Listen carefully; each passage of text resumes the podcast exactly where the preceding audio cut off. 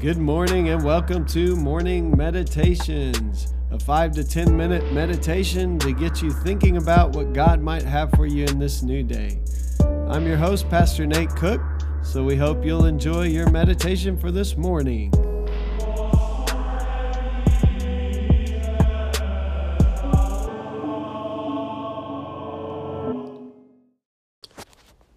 Hey, this is Pastor Nate, and this is your morning meditation for Saturday, April 13th. And by the way, happy birthday to my favorite listener, the lovely Miss Paula Cook. Happy birthday, babe. All right, we are in Luke 22, verses 1 through 13 today. Now, the festival of unleavened bread, called the Passover, was approaching. And the chief priests and the teachers of the law were looking for some way to get rid of Jesus, for they were afraid of the people. Then Satan entered Judas, called Iscariot, one of the twelve. And Jesus went to the chief and Judas, excuse me, went to the chief priests and the officers of the temple guard and discussed with them how he might betray Jesus. They were delighted and agreed to give him money. He consented and watched for an opportunity to hand Jesus over to them when no crowd was present. The day came of unleavened bread, on which the Passover lamb had to be sacrificed. Jesus sent Peter and John, saying, Go and make preparations for us to eat the Passover. Where do you want us to prepare for it? They asked. He replied, As you enter the city, a man carrying a jar of water will meet you. Follow him to the house that he enters, and say to the owner of the house, the teacher asks, Where is the guest room where I may eat the Passover with my disciples? He will show you a large room upstairs, all furnished. Make preparations there. So, this passage is a, a passage that obviously starts with Judas, and Judas is betraying Jesus, agrees to betray Jesus.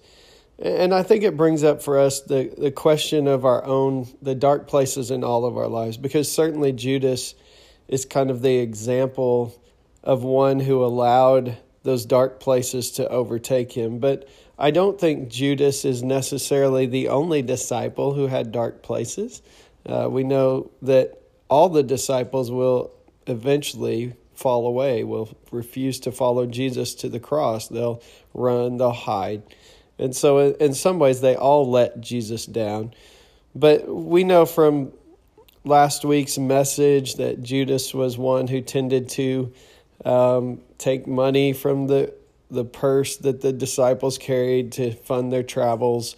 Um, we know that Judas apparently tended towards letting some of these dark places overtake him. But I also have read some interesting things about Judas. There's one theory that Judas was maybe like a zealot, and the zealots were the ones who wanted to overthrow Rome by force.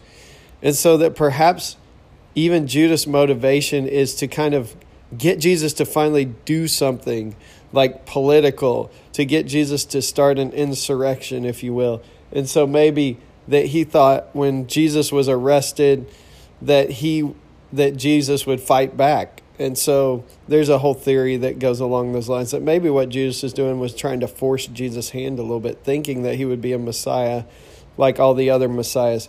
But one way or another, we know that Judas eventually regrets his decision. Um, Judas eventually um, tries to give back the money. And Judas, uh, when they won't take the money back, he kills himself. He hangs himself, is what Scripture tells us. And, and it's a good place for us to all pause and recognize that there are some dark things in our lives that if, if we cover them up, they will eventually come out in one form or the other. They may not come out in such a drastic way, but sometimes the dark places in our life turn into bitterness. Sometimes the dark places in our life uh, end up showing up um, making themselves known years down the road. And so the call, I think, in this passage is we see the second half of the passage is about the Passover. And the Passover is symbolic of God rescuing God's people from slavery. And uh, when they were in Egypt and they had to put the blood of the lamb on a doorpost and the angel of death would pass over their house and they would be freed and it's ultimately that night that led to their escape from Egypt. So it's literally a symbol of freedom. And here is I think part of the point. Uh, those dark places in our life, they will enslave us if we allow them to continue, if we continue to push them down and hide them. And one of the things I'm learning these days in my prayer life, I, I used to always want to present a certain picture of myself to God. I didn't even realize I was doing that. But but this kind of pretty picture of Nate, if you will. And what I'm learning is that what what ultimately prayer is is revealing all of ourself to God, to, to unmask ourselves, to be naked almost, if you will, before God.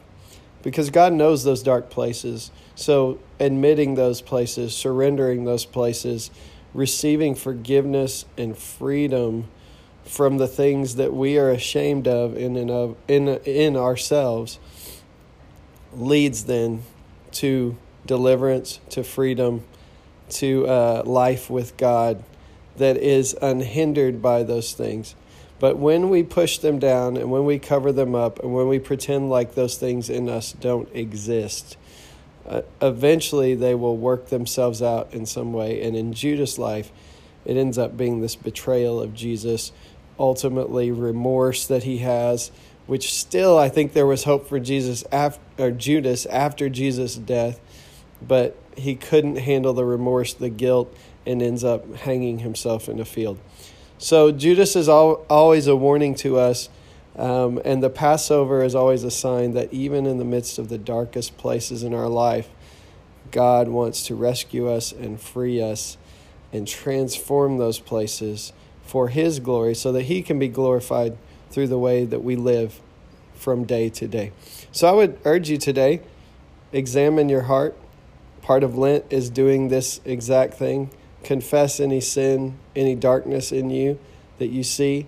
Be honest with it um, with God, and God will take those things and will set you free and will transform you if you trust His grace and His mercy instead of your own abilities.